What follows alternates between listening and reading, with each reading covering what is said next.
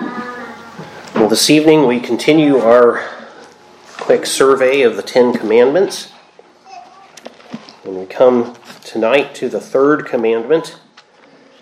So I turn now to Exodus, Exodus chapter 20 to read verse 7, uh, which is the third commandment.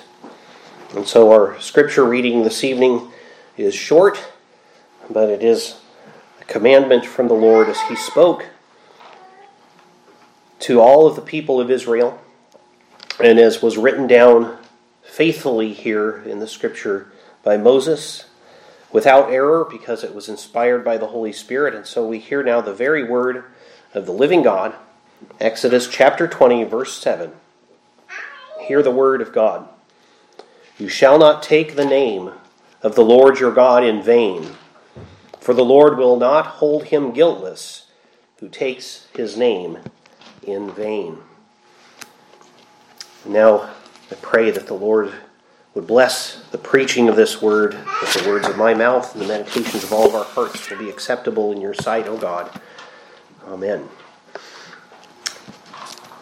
So, as we come here this evening to the third commandment in our series here on the Ten Commandments, I'll remind you, I'll probably keep reminding you throughout this series, that the moral law of God, that which characterizes uh, God's character, or rather, which, which displays God's character, it's summarized in the Ten Commandments, uh, does not give us a means to earn our own way to heaven.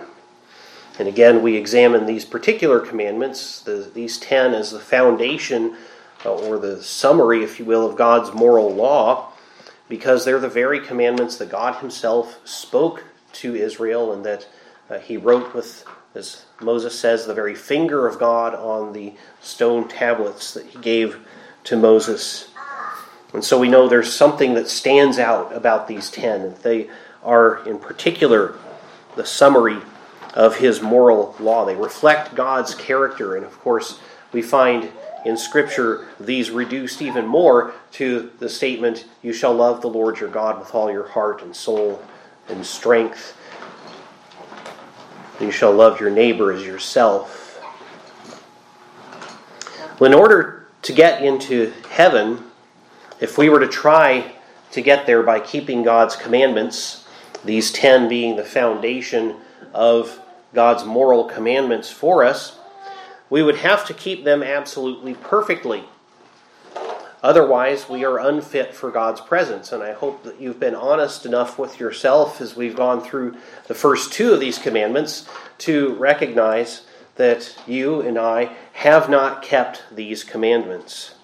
And we're only three in now, and we're going to deal with the third one tonight. And so, my intent here is not to tell you uh, how to be righteous enough to get yourself into heaven, but rather the commandments serve two important purposes for God's people. And I'll keep reiterating this throughout the series. Uh, number one, they show us how holy God is. And as we said before, they're like a mirror because they show us how holy God is, and we look at ourselves in that mirror and we see, I'm not like that. I'm dirty. I need to be cleansed. So they show us that God is holy and righteous, and I am not, and you are not. We are sinners. And therefore, we, if we want any kind of relationship with our Creator, other than to be judged by Him, as unfit for his presence, we need a redeemer. We need a savior, a reconciler, a mediator, someone who takes these sins upon himself and pays their penalty, and who is perfectly righteous so he can pay the penalty for someone else, and is of infinite value so he can pay the price for as many people as he chooses to die for. And of course, that can only be the one who is both God and man, Jesus Christ. So, the first thing the commandments show us, God's moral law shows us that we need a Savior in Jesus Christ, that He is the only one who can save us. Prior to Christ's coming, of course, uh, the, these laws exposed the fact that a Savior needed to come. Now that we've had Christ in the world and we can see what He's done, what He's accomplished in His ministry, we can look at these commandments and we can see how desperately we need Him. The second use there is for God's people is that the commandments teach those who receive reconciliation to God through Jesus Christ how now to serve Him, how to glorify Him, how to show that we are thankful, how to show our gratitude for the free gift that we have of salvation in Jesus Christ. And they also show us if we're able to keep them, and the more that we're able to keep them over time, they show us that our faith is genuine, that we're not fooling ourselves, that God is actually working within you to make you more righteous, and therefore He must have changed your heart. Therefore, the Holy Spirit must be dwelling in you and guiding you, so that over time you become progressively sanctified. And so that would be part of this second use of the law. They, the second use shows us how to serve God, and as we do serve God, then we are more assured of our own salvation. And then, of course, there's that third use of the law that isn't our focus at the, this time through this series. They also help keep the unregenerate from being as bad as they could be. And that's not, of course, our major concern, but it is a third use that we find in Scripture for God's law. That God gives His law, uh, sends His law out into the world, and that mankind is generally less wicked than we could be even when we're still in our sins, because we have some sense of what is right. Now, we might also note what Jesus says in Matthew 5:33 verses uh, verses five, excuse me, yeah, Matthew 5:33 through 37. Got tongue tied there. But here's what Jesus says in terms, and this connects directly to our understanding of what it means to bear the Lord's name in vain. But I say to you, excuse me, I read the wrong verse there. Starting at verse 33. Again, you have heard that it was said to those of old, You shall not swear falsely, but shall perform your oaths to the Lord. But I say to you, do not swear at all, neither by heaven, for it is God's throne nor by the earth, for it is his footstool, nor by Jerusalem, for it is the city of the great king. Nor shall you swear by your head, because you cannot make one hair white or black, but let your yes be yes and your no, no, for whatever is more than these is from the evil one. Now, we've talked about this before, and I won't go in depth into everything we have to say about those verses, but in its biblical context and in its historical context, it becomes clear that Jesus was not forbidding us from taking any oath or making any vow at any time. But rather, he was first and foremost condemning a practice that was well known in his time. A practice among many Jews of swearing by heaven or by earth or by the temple rather than by the name of God so as to feel free not to keep the oath.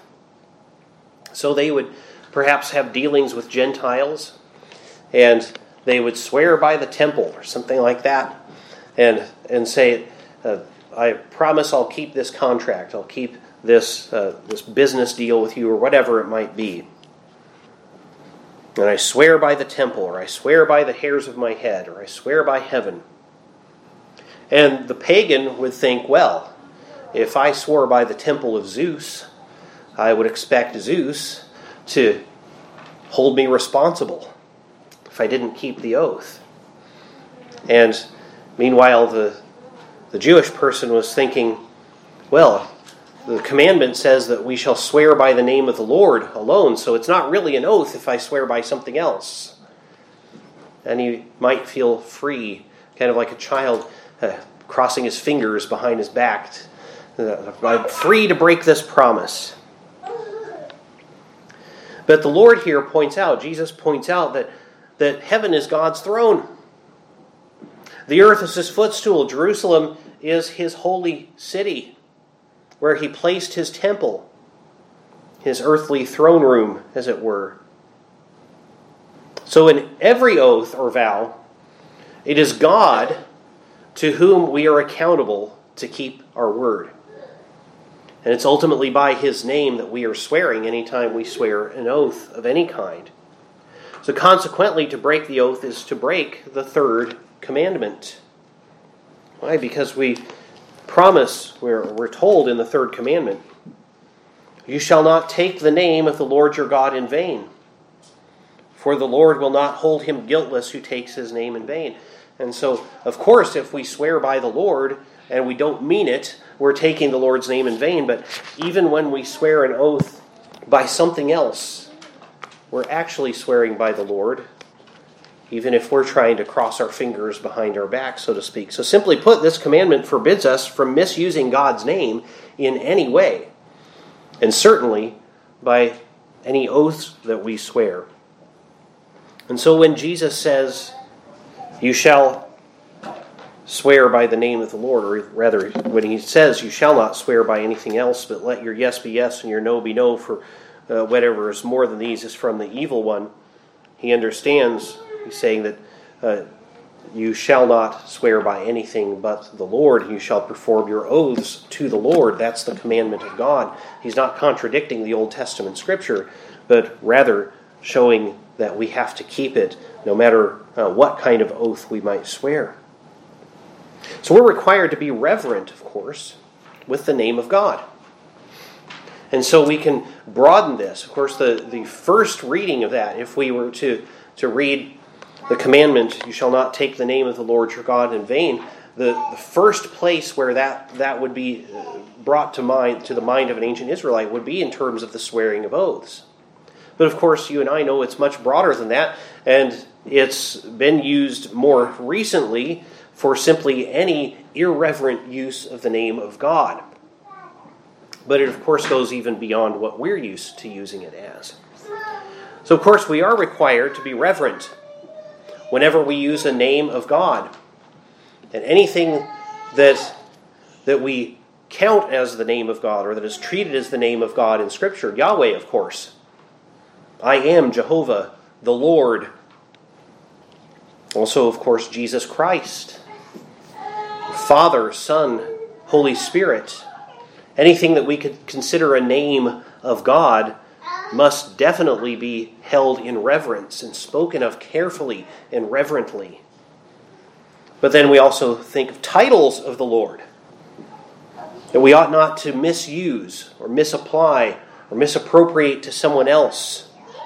The Almighty, Lord of hosts, Counselor, God Most High, Prince of Peace. I remember in my youth turning on wrestling, professional wrestling, so called. And of course, these are professional athletes. It's just that, uh, that when people say that wrestling is fake, what they mean or ought to mean, of course, is, is that they've determined the outcome. Uh, there's a script to it. But you still have to be pretty athletic to do the stuff that these people do, and, and we don't belittle that, or ought not to belittle that. But I remember uh, one of these men calling himself in the context of his, his character in, in wrestling, called himself the King of Kings. Well, there's only one King of Kings, and we ought not to use that title frivolously.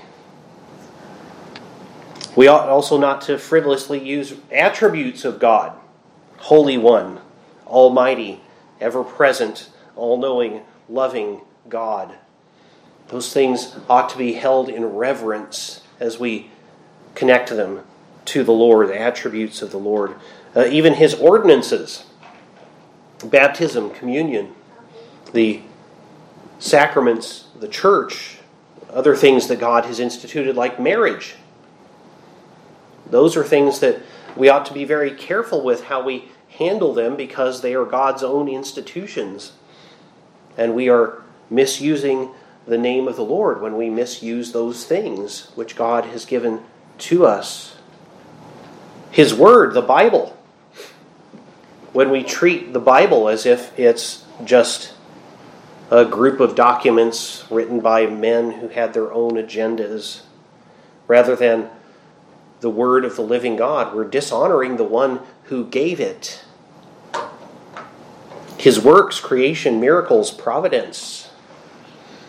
When we make light of the things that God has done, we dishonor His name.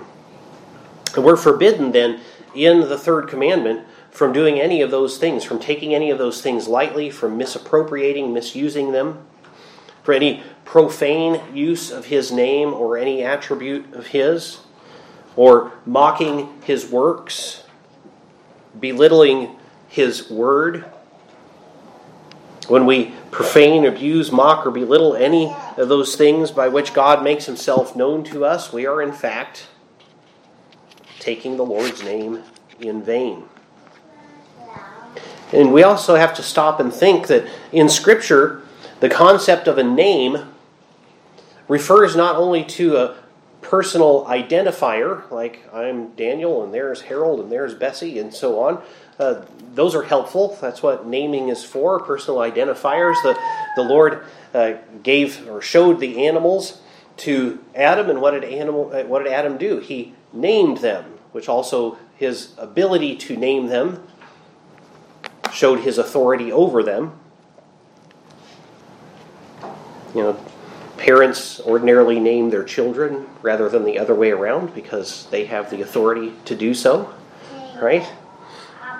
So names are personal identifiers and they're helpful, but the way that the word name is used in Scripture can mean more than that. It can also refer to reputation, honor, and the like. And we still use it this way sometimes in our cultural context. We'll talk about someone who is uh, working for a great cause or just trying to gain fame. And what do we say about that person? He is trying to make a name for himself, or he, she is trying to make a name for herself. And so, tragically, I might just say as an aside, so many people, especially in younger generations right now, are obsessed with making names for themselves that they don't care what the name is. They don't care what their reputation is. As long as they're famous, it doesn't matter if they're actually infamous. They can be famous for whatever reason, they will do it. We have a fame obsessed culture.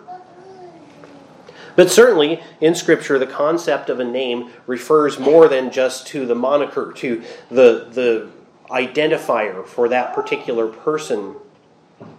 But it refers to the reputation, and honor, and the like. So in Philippians 2, when we're told that God gave Christ the name which is above every other name, that's not just saying that Jesus is a nicer name than others or something like that, but it's saying that he has a reputation, an honor, a glory that is above all others. So when we talk about God's name, we're talking more than just about a title or a descriptor or an identifier that we can give him. So it's more than just the word Yahweh, the Lord. Everything God is can be summarized by the concept of his name. When we're told, You shall not take the, na- the name of the Lord your God in vain, it doesn't just mean that God is angry if you misuse the name Yahweh or Jehovah or something. It's that God is saying you shall honor his reputation. Everything God is can be summarized by the concept of his name. So any failure to keep his name, his titles, his attributes sacred violates this commandment. You know, we live in a culture in which directly profaning God's name seldom raises an eyebrow. You know, if someone profanely condemns, damns something in the name of God, when on a television program they might bleep out the word damn, but they won't bleep out the word God. Seldom, will they? I've even seen contexts in which that doesn't get edited out whatsoever. And of course, whether it's censored out of the television program or not, the actor had to say it because it was in the script. Profaning the name of God is seldom raising any kind of eyebrow. The number of jokes about Jesus I've heard on television in my life, the frequent use of the expression, oh my God, not as an expression of dependence on Him. There are legitimate ways in which you can say, oh my God. If there weren't, I wouldn't be saying it here right now. You can call upon God and say, oh my God, help me. Jesus from the cross said, My God, my God, why have you forsaken me? That's a way of saying, Oh my God, and calling upon Him. But of course, today, it's so often used as simply an exclamation it's a it's like putting a, an exclamation point on what you're saying. It's a it's almost an expletive.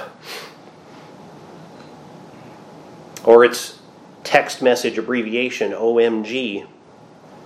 Not to mention the practice of adding the vulgar F word in the middle of that. Remember some years ago hearing a controversy because uh, trying to appeal to a young demographic. And it was this when text messaging was just taking off that uh, some television program in its uh, advertisement about what was going to come up used that OMFG and there and everyone knew this was network television and everyone knew what was meant by that. Putting that vulgar term in there with oh my it was bad enough that they would have had OMG on there Well, God says He will not hold the person guiltless who does that. That's a grave thing. God is speaking to his people whom he is redeeming, and he says, I will not hold him guiltless who does this. And by the way, the Lord isn't fooled if you say golly instead, or gosh, or gee whiz instead of God Almighty, or God, or Jesus. However, there are other ways, perhaps more profound, ongoing ways, that people misuse the name of God without even thinking about it. And you and I can be far more prone to this because we're very aware of the ways in which we can uh, literally use the name of God, the word God, or the name Yahweh, or something like that, or some title of God like Almighty, and misuse it. But there are more subtle ways that we can do this and more easily fall into it because we don't notice because it's not as obvious. Ways in which we can violate the third commandment that aren't so clear. James chapter 3 tells us we do it when we curse others. And especially whenever we, we mistreat other human beings. Because after all, you and I, and every other human being, is made in the image of God. We are made in the image of God. Yes, that image is broken by sin, and so in my sins I might be prone to dishonoring another person, and I might see their brokenness and want to dishonor that. But James tells us rightly that when we mistreat our fellow human being, we are violating God's name. We are dishonoring God's name because we're violating the image of God that He created.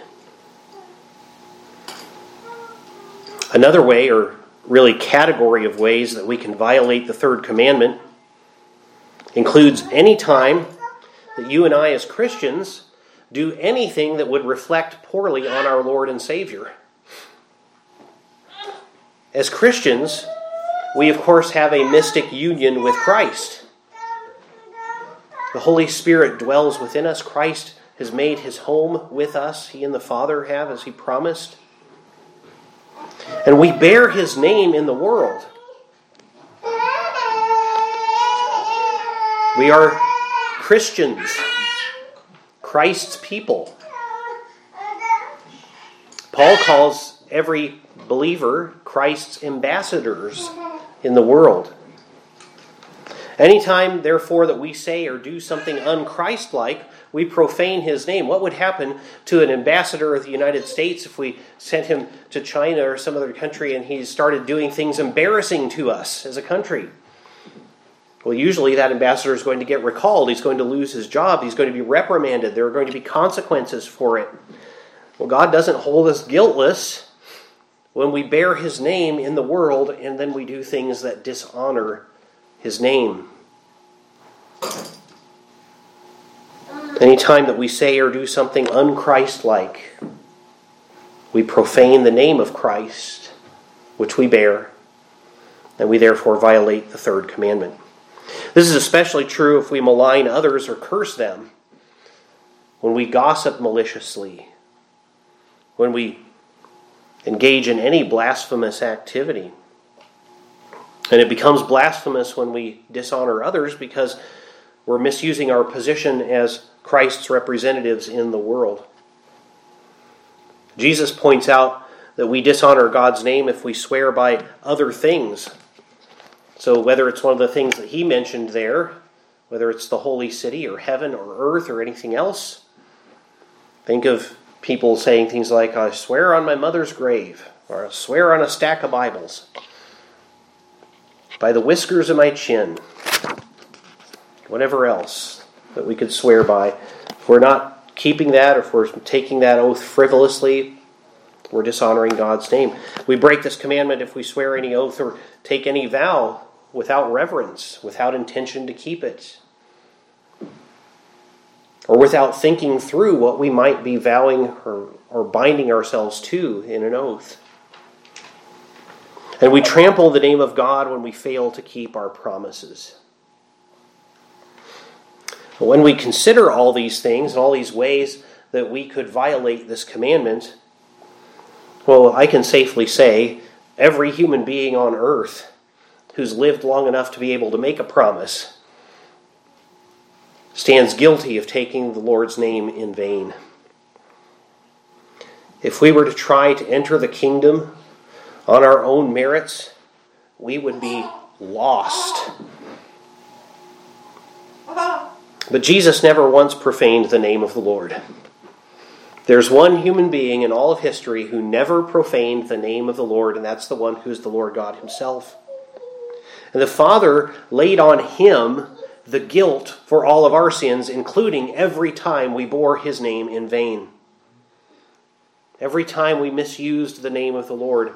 So, in relation to this commandment, that means Jesus was found guilty. When God says, I will not hold him guiltless who takes the name of the Lord in vain, Jesus was found guilty for all of my blasphemies and all of yours all of my misusing of his name and all of yours, all of my behavior that reflects poorly on the Lord and all of yours, all of my careless words, all of my broken promises and all of yours.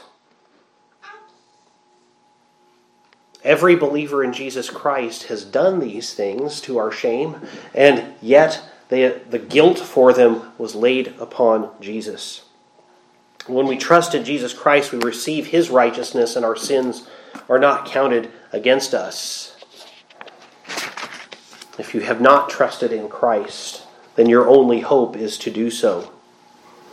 God does not hold guiltless those who take his name in vain, but he places the guilt of his people for that on Jesus.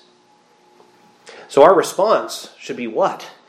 When we recognize what, what God has laid on Jesus for us, it should be love and gratitude.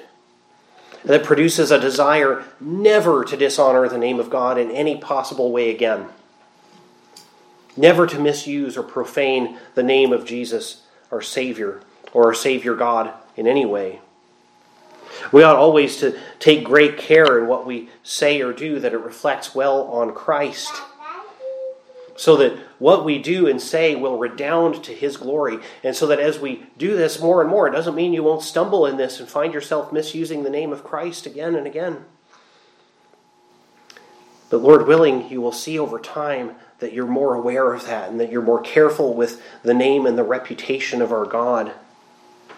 That when you hear God's name used in vain, it will bother you. I remember uh, seeing a movie some years ago in which a man had traveled forward in time from the 19th century to the early 21st century, and he went to a movie And I mentioned how earlier how uh, easily our culture misuses the name of God, and people don't even raise eyebrows. This man went into a film and he, he watched some some movie, some action film or something, and and then he comes running out of the theater shouting, "They're profaning the name of God!" And of course, everybody thought he was crazy.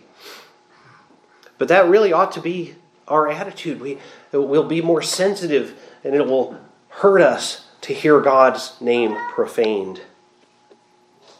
And what we do will more and more redound to His glory as we honor His name more and more.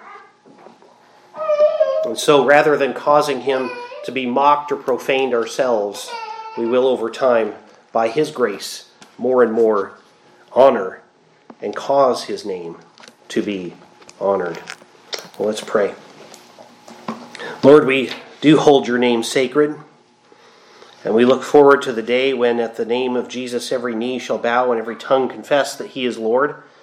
We ask that you would shape us and conform us to his image, that everything we say and do may bring honor and glory to the precious and holy name of our Lord and Savior Jesus Christ, and that nothing we do would ever bring dishonor to that name, even as we pray in that name this evening. Amen.